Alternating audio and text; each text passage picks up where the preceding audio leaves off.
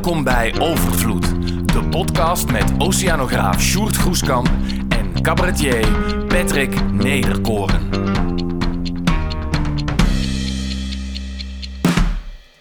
Lieve luisteraars, ehm, vanuit de Deventer Schouwburg, waar Sjoerd en ik net eh, de voorstelling Overvloed hebben gespeeld, eh, zitten we hier met eh, een geweldige gast, Lisette Meddens. Uh, je bent oprichter van Fossilvrij Nederland. Zullen we beginnen bij de jeugd? Zorgeloze jeugd in Limburg. Toen ging jij milieukunde onder andere studeren en zag je opeens allerlei grafieken over de wereld. dat er opeens heel veel mis was. Het eerste waar ik door gefascineerd was, is Waarom denk je dat dat in de jaren negentig waarin je opgroeide, dat, dat die alarmerende berichten niet zo doorleken te komen? Ja, ik had eigenlijk een soort uh, ervaring als die je misschien hier uh, ook hebt. Of misschien uh, ja, hebben mensen wel eens de praatjes van Extinction Rebellion of andere grafieken gezien waar je echt onwijs van schrikt. Um, en ik denk dat een, een grote reden is dat dat niet, niet door is gekomen in de jaren negentig, is uh, inderdaad de manier waarop het gecommuniceerd werd. Uh, het kwam niet bij het grote publiek. En ik denk dat een hele grote reden daarvoor is uh, de fossiele industrie. En die hebben jullie net ook genoemd. Uh, de lobby is heel sterk geweest. Hè. Een beter milieu begint bij jezelf. Maar de alarmerende berichten van nou ja, een Shell die al in de jaren zeventig een video produceert waarin al duidelijk was hoe ernstig de klimaatcrisis was. Ja, zij zijn niet de alarmbellen gaan rinkelen. Nee, zij zijn juist uh, desinformatie gaan verspreiden. Um, en hebben ons juist uh, ja, gerust doen stellen. En dat heeft allemaal te maken natuurlijk met macht en belangen. Ja. Want jij ging na die opleiding, werd jij VN jongerenvertegenwoordiger. En jij dacht bij die Verenigde Naties daar zal het wel opgelost worden. Je hebt ook aan onderhandelingen meegedaan, maar eigenlijk ging dat te langzaam. Hè? En, en, liepen onderhandelingen ook op, op niks uit soms. Door andere, hè, werden andere thema's belangrijker. En daarna dacht je, ik moet gewoon actie gaan voeren. En toen ben je Fossielvrij Nederland gaan oprichten. Wat doet Fossielvrij? Uh, ja, met Fossielvrij uh, bouwen we een, een, burgerbeweging. Een beweging van mensen zoals jij en ik. Uh, die zich ook onwijs veel zorgen maken over het, over het klimaat. Maar ook het klimaatprobleem willen aanpakken op het systeemniveau. Dus niet uh, korter douchen of minder plastic bekertjes. Of, um, nee, we pakken echt grote financiële instellingen aan, grote vervuilers. Um, en, en ons doel is om met die burgerbeweging de macht van de grote fossiele industrie te doorbreken. Zodat de overheid, die nu eigenlijk vooral luistert naar de shells van deze wereld, gaat luisteren naar ons. En daarvoor moeten we een hele grote, machtige beweging opbouwen. En daarvoor zijn hele strategische, gerichte campagnes nodig. En jullie, jullie zijn bekend geworden van die hele grote campagne waarbij je je hebt verzet tegen het ABP, het, het eh, pensioenfonds, waar iedereen die iets met de overheid te maken heeft, automatisch lid van is. Daar wordt je pensioen opgebouwd. Maar dat is niet een fossiel bedrijf. Waarom, waarom ben je daarop gaan focussen? Uh, nee, want uh, we richten ons juist op instellingen waar die eigenlijk van ons zijn, van ons mensen, ons burgers. Dus het ABP is inderdaad een pensioenfonds van 3 miljoen Nederlanders, waar alle ambtenaren, leraren verplicht hun pensioen opbouwen. En nou ja, als je soms de grafieken of de wetenschap inderdaad hoort over de klimaatcrisis, dan is dat zo groot en shocking en overwhelming uh, en dan komt vaak de oplossing van ja, ga dan korte douchen inderdaad. Of, of plant een, een, boompje. Nou, hartstikke mooi en dat moet je ook zeker doen.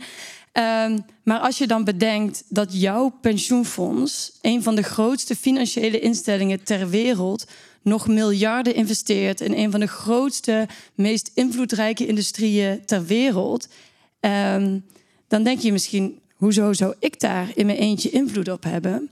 Uh, maar ja, dat is dus zo. Uh, want dat is jouw geld. Dat is jouw geld dat geïnvesteerd wordt. En uh, het is niet zo dat hè, met één belletje naar het ABP het ABP om is. Maar wel door je te organiseren met jouw collega's en met andere instellingen. Ehm, kun je dat beïnvloeden. Dus wat wij, wat wij gedaan hebben, is dat dus uh, ambtenaren bij de gemeente Amsterdam, maar ook waterschappers, uh, universiteitsdocenten. Die zijn zich allemaal gaan organiseren op hun werkvloer uh, en met hun collega's, met hun naasten, om hun werkgever aan te spreken. Dus ook niet eens rechtstreeks het ABP, maar nee, te zeggen college van bestuur van de Universiteit Leiden, van de Universiteit van Maastricht, de Unie van Waterschappen. Spreek jullie uit richting dat grote ABP. En zo zijn we een beweging gaan bouwen van mensen uh, door heel Nederland die zich gingen uitspreken. En door dus verschillende manieren. Dus, uh, en er waren mensen die, ja, die vonden het veel fijner om, om, te gaan onderzoeken hoe zit dat dan op mijn instelling. En er waren andere mensen ja, die wilden graag meer petitiehandtekeningen gaan verzamelen. En anderen die wilden juist anderen gaan informeren daarover. Uh, en anderen die wilden juist veel meer actie gaan voeren. En naarmate die campagne vorderde, uh, waren er ook mensen die op een gegeven moment zeiden van ja, maar we gaan die, die lobby bezetten. En dat was ook iets voor mij wat ik eerder dacht van ja, als ik nu uh, de, lobby, de lobby van ABP. De lobby van ABP. Ja, dat ze daar zichzelf uh, vastketende en ja, daarmee statement gingen zitten en zeiden van we gaan niet meer weg tot ons, tot ons geld, tot mijn pensioen uit fossiel is. En dat was voor mij ook, zeg maar, toen ik met dit werk begon, dacht ik van ja, dit, de klimaatcrisis is een hele grote crisis. Uh, maar we moeten dit toch wel pratend kunnen oplossen. Maar daarvan ben ik heel snel teruggekomen, want ik dacht, ja, we hebben zo weinig tijd om zo'n groot probleem op te lossen. En er gaan zoveel belangen mee gemoeid. Mensen die heel veel geld verdienen hieraan. Uh, die zullen niet zomaar opzij stappen. Uh, dus daar komt frictie, daar komt conflict bij kijken. En dat was voor mij ook wel een uh, moeilijk moment, denk ik, dat ik voor mezelf ook besloot van nu ben ik er ook klaar mee. Ik, ik heb zelf, ik ben tien jaar geleden al met fossielvrij begonnen. we waren al zeven jaar met die campagne.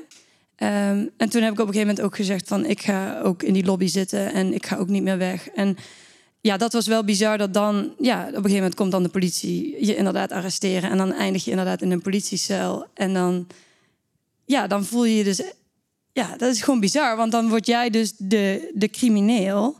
Terwijl, ja, als je weet wat de fossiele industrie doet, uh, ja, dat is pas crimineel.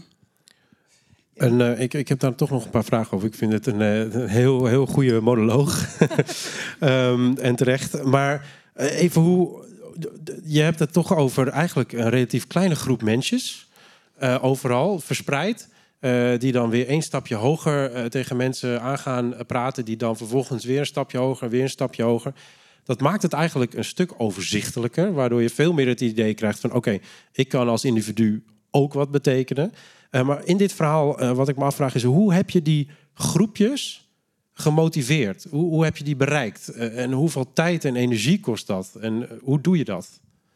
Nou, dat was vooral um, ook een kwestie van um, goed nadenken. Kijk, als fossielvrij zijn wij een hele kleine organisatie. Dus wij, het is een beweging die is eigenlijk begonnen in, in Amerika, overgewaaid naar Nederland. En jarenlang heb ik dat in mijn eentje als betaalde kracht gedaan. Op een gegeven moment waren wij een team van drie betaalde mensen.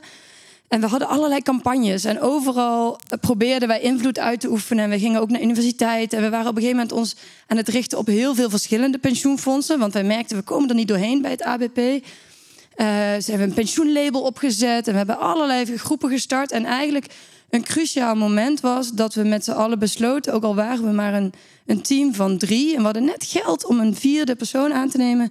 Wij gaan ons met dit kleine team volledig op het ABP richten. Um, en dat was een cruciaal besluit, uh, want je wordt aan alle kanten, alle kanten opgetrokken, maar nee, we gaan daar nu voor. En toen zijn we met z'n allen uh, ook al onze krachten daarop gaan zetten. En dus inderdaad heel specifiek leraren gaan benaderen uh, en andere groepen gaan benaderen.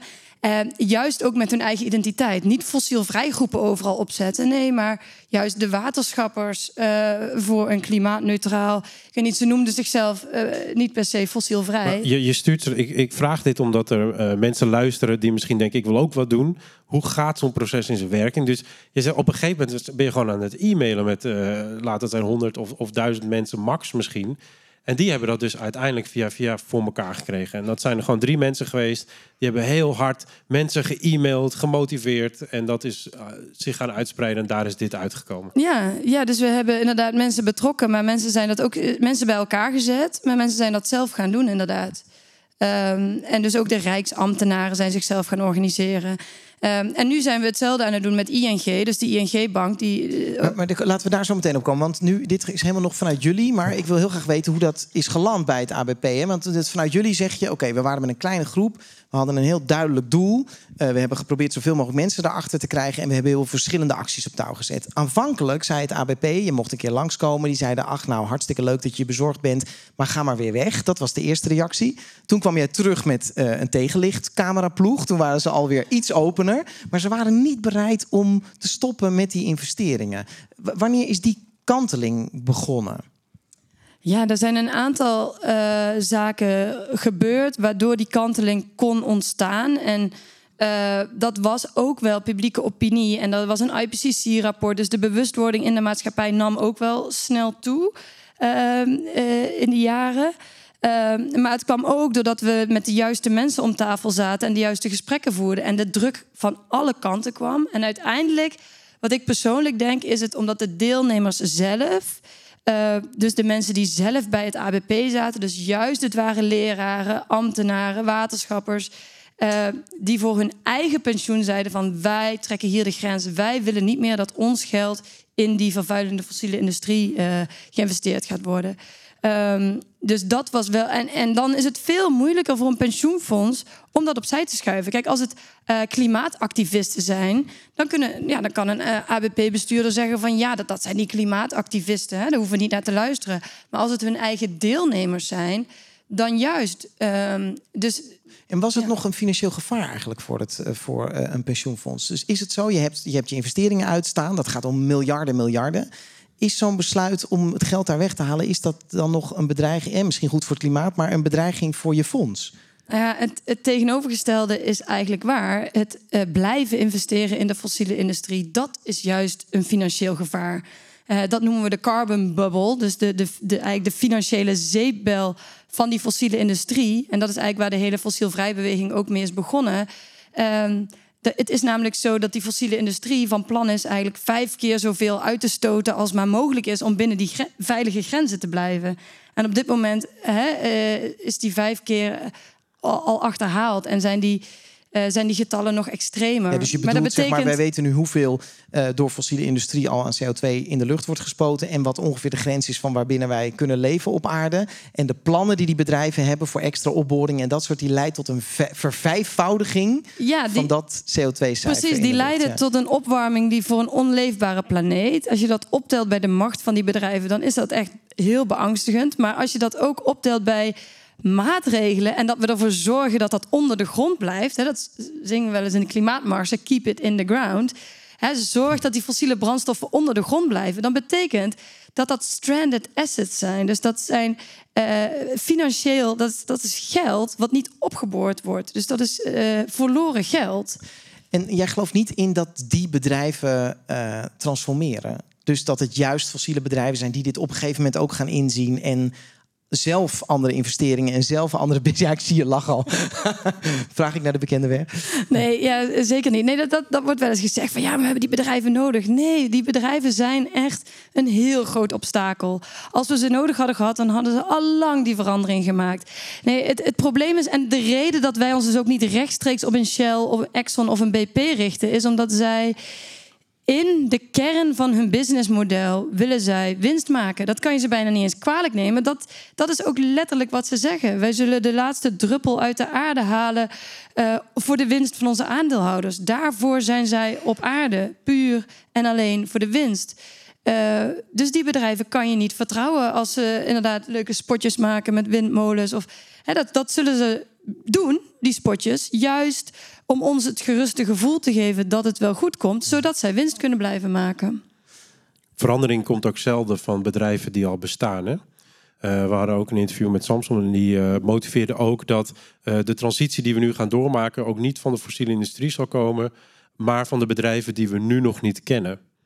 en dat vond ik heel erg aansluiten bij, bij wat jij nu eigenlijk aan het, zegt, aan het doen bent. En ik vroeg daarbij, je hebt nu ABP onder andere aangepakt. En hoe, hoeveel is er nu ander, is er niet naar fossiele brandstoffen gegaan? Hoeveel hebben jullie al voorkomen? Wat voor bedragen hebben we het eigenlijk over? Ja, dat gaat om, om miljarden, inderdaad. En dat is nog steeds gaande. En, en kijk, wat je ziet is dat al die pensioenfondsen die kijken naar elkaar.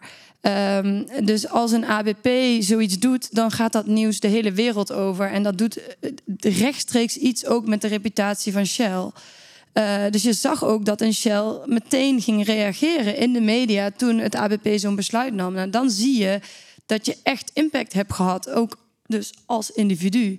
Eh, eh, ja, als ABP-deelnemer, zeg maar, heb je dus uiteindelijk een van de machtigste bedrijven ter wereld uh, beïnvloed. Is, sterker nog, ik heb echt, ik, ik, ABP zegt, ik weet niet meer precies door welk baantje, maar op de een of andere manier heb ik een mini-pensioen van een paar euro bij het ABP. Dus ik krijg een nieuwsbrief.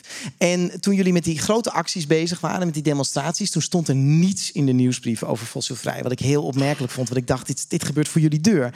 En toen ze eenmaal het besluit genomen hadden, echt in een hele korte tijd, toen waren die nieuwsbrieven alsof je een, een of andere groene belangenorganisatie had. En nog steeds, ze zijn echt enorm. Het eerste ding is altijd duurzaamheid. Dus dat bedrijf of die organisatie is echt omgeturnd. Toch? Ik bedoel, het is echt meer nog alleen maar dan dat besluit, we doen het niet meer. Maar ze, ze zijn echt met duurzaamheid bezig, lijkt het. Ja, en dat is wel het bijzondere. Dat, je wel, dat ze dat ook meteen al toen, ook al in die meeting die we met ze hadden in de bestuurskamer, dat ze meteen al toegaven van jullie hebben ons denken op dit uh, onderwerp versneld. Dus je, je, moet nooit jezelf te klein maken en denken van ja, zo'n grote financiële instelling, uh, wie ben ik nou om daar brieven naartoe te sturen? Je kan altijd het denken van mensen in bestuurskamers uh, beïnvloeden. Ik, ik, heb daar toch nog wel, ik wil ook wat tegengeluid uh, vragen eigenlijk. ABP was voor jullie een middel eigenlijk hè, om de fossiele industrie aan te pakken. Um, en eigenlijk doen jullie twee dingen. Jullie, jullie zorgen dat dat geld daar niet meer geïnvesteerd wordt. Um, en jullie zorgen voor imago-schade bij, bij de fossiele industrie. Maar uh, voor die aandeelhouders, uh, de, de, ABP stapt eruit, er komen wel weer nieuwe voor terug. En als je het hebt over imagoschade, uh, ja, denk aan de tabaksindustrie. Die heeft natuurlijk enorm veel imagoschade. ja, die hebben er scheid aan en die verdienen nog steeds ontzettend veel geld. dus in, in hoeverre is dit dan wel echt effectief uiteindelijk op de lange termijn? Ja, dat uh, vind ik mooi dat je, dat, uh, dat je het vergelijkt met de, met de tabaksindustrie maakt. En ook eerder in jullie voorstelling hadden jullie het over tipping points. En ik denk uh, dat, zeg maar, daar zit voor mij, als je het hebt over de. Waar haal je hoop uit in deze. Het is heel heftig om te lezen en om je te realiseren wat er allemaal aan de hand is. Um, maar als je het hebt over tipping points dan kunnen die ook de andere kant op gaan. Dus tipping points kunnen inderdaad, uh, zeg maar, de natuur en, en, en, het methaan waar je het over had. Maar sociale tipping points, daar gaat het eigenlijk om, om ons een leefbare planeet te geven en een rechtvaardige planeet, dat kunnen we bereiken door sociale tipping points. En dat wil zeggen dat we een nieuwe norm en een nieuwe normaal neerzetten. En dat is ook gebeurd met de tabaksindustrie. Toen er op een gegeven moment een verbod kwam op reclames voor tabak. Een verbod kwam op dat je niet meer op plekken kon roken. Nou, nu zou het heel raar zijn, toch, als we hier allemaal een sigaret op zouden steken. We zouden dat heel vreemd vinden. Terwijl eerder was dat de normaalste zaak van de wereld. En dat moet ook gaan gebeuren met fossiel. En dat gebeurt er dus ook als een ABP besluit niet meer te investeren in fossiel. Dan creëer je een ander normaal. Toen dat gebeurde, moesten de pensioenfondsen ineens gaan uitleggen: waarom investeer je nog in fossiel? Hmm. Terwijl daarvoor was het het andersom. dan moest je uit gaan leggen dat als je eruit zou stappen, waarom zou je eruit stappen? Dus het gaat om een hele snelle uh, nieuwe norm creëren. En dat kan dus door ook een verbod op fossiele reclames. Dat is ook iets waar we met de fossielvrij beweging, onze partners van reclame fossielvrij, uh, ook voor strijden. Maar, um, maar, maar, wat als die uh, fossiele industrie gewoon denkt, nou ja, dan maar een slecht imago. Ik bedoel, ze kunnen toch nog steeds doorgaan en heel veel geld verdienen? Nou ja, het gaat om dus die nieuwe, die nieuwe normzetting. En als wij een nieuwe norm hebben en als wij het allemaal gek vinden en als wij het met z'n allen niet meer accepteren dat die fossiele industrie zo doorgaat, dan kunnen ze dat, dan vinden ze geen nieuwe investeerders meer. Dan, uh, dan wordt het steeds lastiger voor hun om maar door te gaan op de oude weg. Uh, dan lukt dat op een gegeven moment niet meer. Want er is ook een, een ander geluid van Follow This bijvoorbeeld. Nou, die ken je ook zeker. die, die proberen, die denken dus van ja, je kan dit wel doen.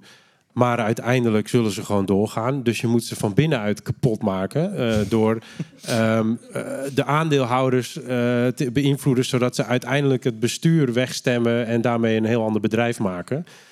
zie jij daar ook een, een weg voorwaarts in? Of, of geloof je niet dat dat kan werken?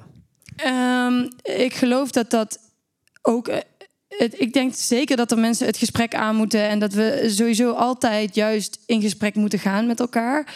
Maar ik denk dat dat uh, op een gegeven moment te lang duurt. Dus op een gegeven moment moet je zeggen van, oké, als ze dan niet geluisterd hebben, dan gaan we met z'n allen eruit. Want je moet een stok achter de deur hebben, uh, ja, om daadwerkelijk iets voor elkaar te krijgen. Want tijd is onze grootste vijand. Ja, en daarom kan je ook niet met ze in gesprek gaan. Want dan, dan weten ze te vertragen en uh, dat kost tijd. En dan uh, hebben ze weer meer tijd gehad om door te gaan met wat ze doen. Ja, je kan in gesprek gaan, maar dan zeg ik, ik wil binnen een maand een antwoord. En als je binnen een maand geen antwoord hebt, dan ga je volgende stappen ondernemen. En dat is ook hoe wij bij Fossielvrij altijd onze campagnes opzetten. We beginnen met een brief, we beginnen met een gesprek.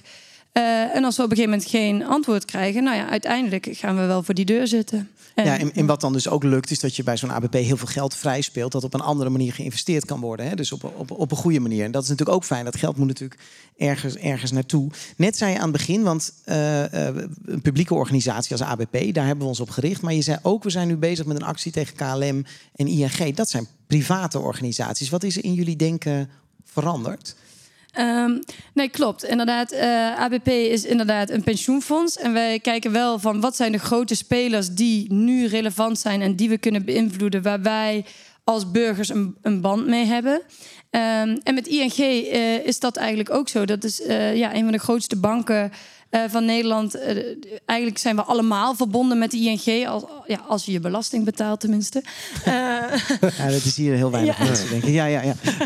nee, maar je hoeft niet, een, zeg maar, heel veel mensen zeggen van ja, maar ik ben overgestapt naar Triodos of ASN, dus ik heb niks te maken met ING. Nou ja, als je wel eens iets bestelt bij bol.com of als je iets koopt bij IKEA, dan ook. ja, er gaat heel veel via de ING. En ING is ook een systeembank. Dus op het moment dat ING gaat omvallen, dan gaat onze overheid ING redden. En rara met welk geld gaat onze overheid een bank redden? Ja. Dat is, dat is ons geld. Precies, dus jij zegt eigenlijk, het is eigenlijk ook een publieke organisatie. Ja, en datzelfde kun je over KLM zeggen, omdat het de enige luchtvaartorganisatie in Nederland is. Of tenminste de enige echt nou ja, voor KLM uh, is dat wel weer anders. Dan is het, dat is inderdaad gewoon een, een, grote luchtvaartorganisatie. En daarmee hebben we met KLM hebben we ook de samenwerking met onze uh, partnergroep Reclame Fossielvrij gezocht. Omdat we ook uh, zeg maar die greenwashing willen aanpakken. Omdat we dat gewoon zien als een, een heel belangrijk thema. Hoe, waardoor... hoe doet KLM greenwashing dan? Kun je een voorbeeld geven wat jullie aanpakken? nou, dat is waar we ze op aanpakken, omdat ze ons in slaap sussen. Ze zeggen eigenlijk: uh, ga meer vliegen uh, en draag bij aan een beter klimaat. Dat is wat ze eigenlijk zeggen. Door uh, bomen te planten, door je CO2 te compenseren. Ja, dus ze zeggen je kan gerust met ons vliegen. en zelfs meer met ons vliegen. Want ze, ze maken reclame om meer te vliegen. op een duurzame manier en dat te, te, compenseren. Maar wat wij zeggen is de enige manier om binnen die doelen van het Parijsakkoord te blijven, is als we minder gaan vliegen met z'n allen. En dat is het eerlijke verhaal. En dat vertellen ze uh, niet. Dus, dus jullie doel bij KLM uh, is niet zozeer dat KLM per se verdwijnt, bijvoorbeeld, maar dat zij uh, niet een vals beeld voor ze voorhouden. Ja, ja, precies. Duidelijk. En ING, wat gaan nog jullie daar doen? ding over KLM, nog een klein en een groot voorbeeld. Klein voorbeeld is dat ze een tijdje geleden hadden ze eh, een, een reclame waarin ze zeiden dat ze minder bekertjes verbruikten voor het klimaat. Ja. Dus dat was Nou, ook dat je dacht, oké, ja, dat is toch wel echt een hele goeie. Maar het is ook soms kwaadaardig bijna, omdat nu bij de Europese Unie heeft de luchtvaartlobby het voor elkaar dat vliegen als duurzame vervoersmiddel, duurzaam vervoersmiddel wordt gezien. En dat is ongelooflijk belangrijk, want dat gaat dus over allemaal geldstromen die dan wel, nou ja, dus de, Ja, dat is de ja. taxonomie. Die, Ja. Daar zijn we ook een campagne tegen gestart, inderdaad. Ik en heb dat, het waarschijnlijk ook van jullie, daarom vertel ik het. Ja, ja. Ja, maar dat is, dat is zo belangrijk. Want dus die lobby van dat soort bedrijven. Dus het gaat erom dat wij, dat onze stem machtiger wordt dan die stem van die grote fossiele bedrijven. En want dat is nu gebeurd. De lobby op Europese Unie heeft geluisterd en heeft dus. eh, als dus eh, een vliegtuigmaatschappij een nieuw vliegtuig koopt, kan dat aangemerkt worden als een, als een groen label. Dat komt in een groene categorie. Dus dan gaan banken en pensioenfondsen gaan u vertellen van ja, maar ik heb uw geld groen geïnvesteerd. En dan gaat het naar een nieuw vliegtuig. In plaats van naar hoge snelheidstreinen door Europa. Duidelijk. Helder punt. Ja, ja. Wilde je nog iets over ING zeggen? Ja, ik was heel benieuwd wat jullie, eh, hoe jullie ING dan willen aanpakken. Wat, wat eh, is jullie strategie daar? Ja, onze strategie met ING is eh, eigenlijk gelijksoortig als bij ABP. Dus wij zijn bezig met allerlei eh, zakelijke klanten eh, eh, ehm, en organisaties die sponsorrelaties hebben met ING. Om hen op te roepen ehm, eh, eh, ook zich uit te spreken voor een fossielvrij ING. Dus dat gaat ook om Scouting Nederland, IKEA, de KNVB. Dus er worden allerlei publieke organisaties, ook het, het Nationaal Ballet, de eh, Koninklijk Concertgebouworkest. Dus er zijn allerlei organisaties die zakelijk klant zijn of die geld ontvangen van de ING. En we hebben dus allerlei groepen opgericht die met elkaar ook weer die organisaties aan het benaderen zijn om dan ook weer eh, ING te beïnvloeden. En mocht je dat interessant vinden, aanstaande dinsdag hebben we een meet-up. Dus dan, uh, dan kan je gelijk aanhaken. Dat we hem heel snel online zetten, die podcast. Maar Ja. ehm, ma- mag ik nog Ja. even naar die... Want, eh, of mag ik nog even... Mag ik terug naar die zorgeloze jeugd? Hè? Je, je noemde net wel even het woord hoop. Ehm, maar is er nog hoop?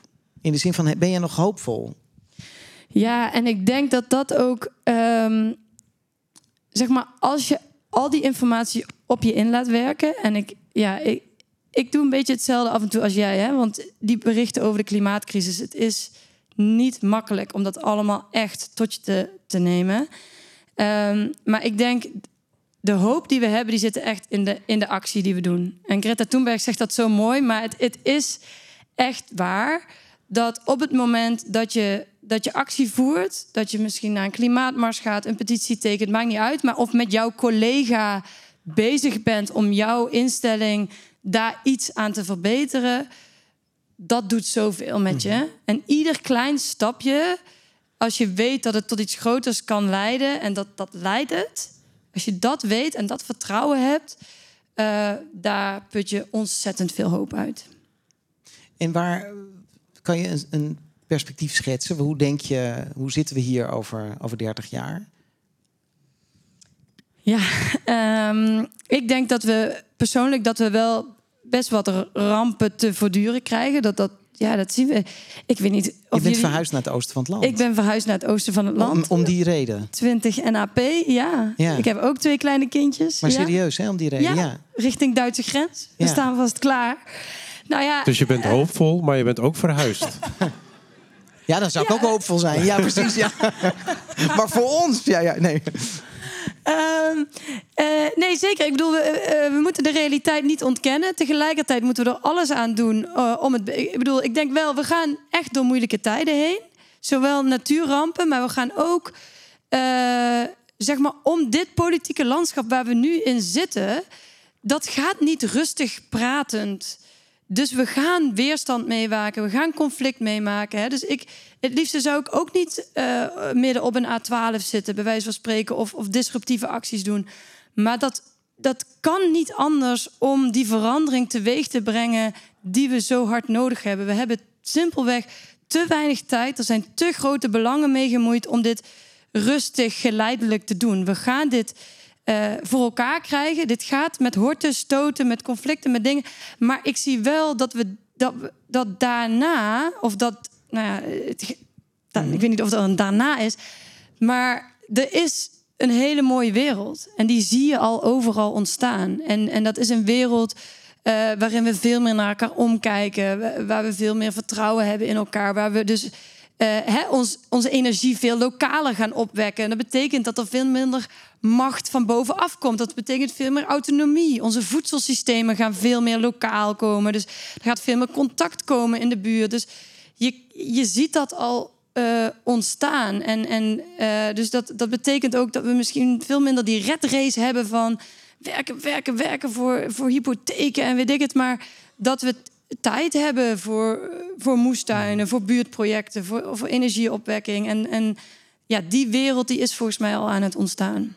En daar hou je je aan vast als je opeens in een cel zit. ja. ja, en je ziet zelfs dat die wereld ook ontstaat als je met elkaar actie voert en, en met elkaar die betere wereld aan het creëren bent. Dankjewel. Lisette Meddens.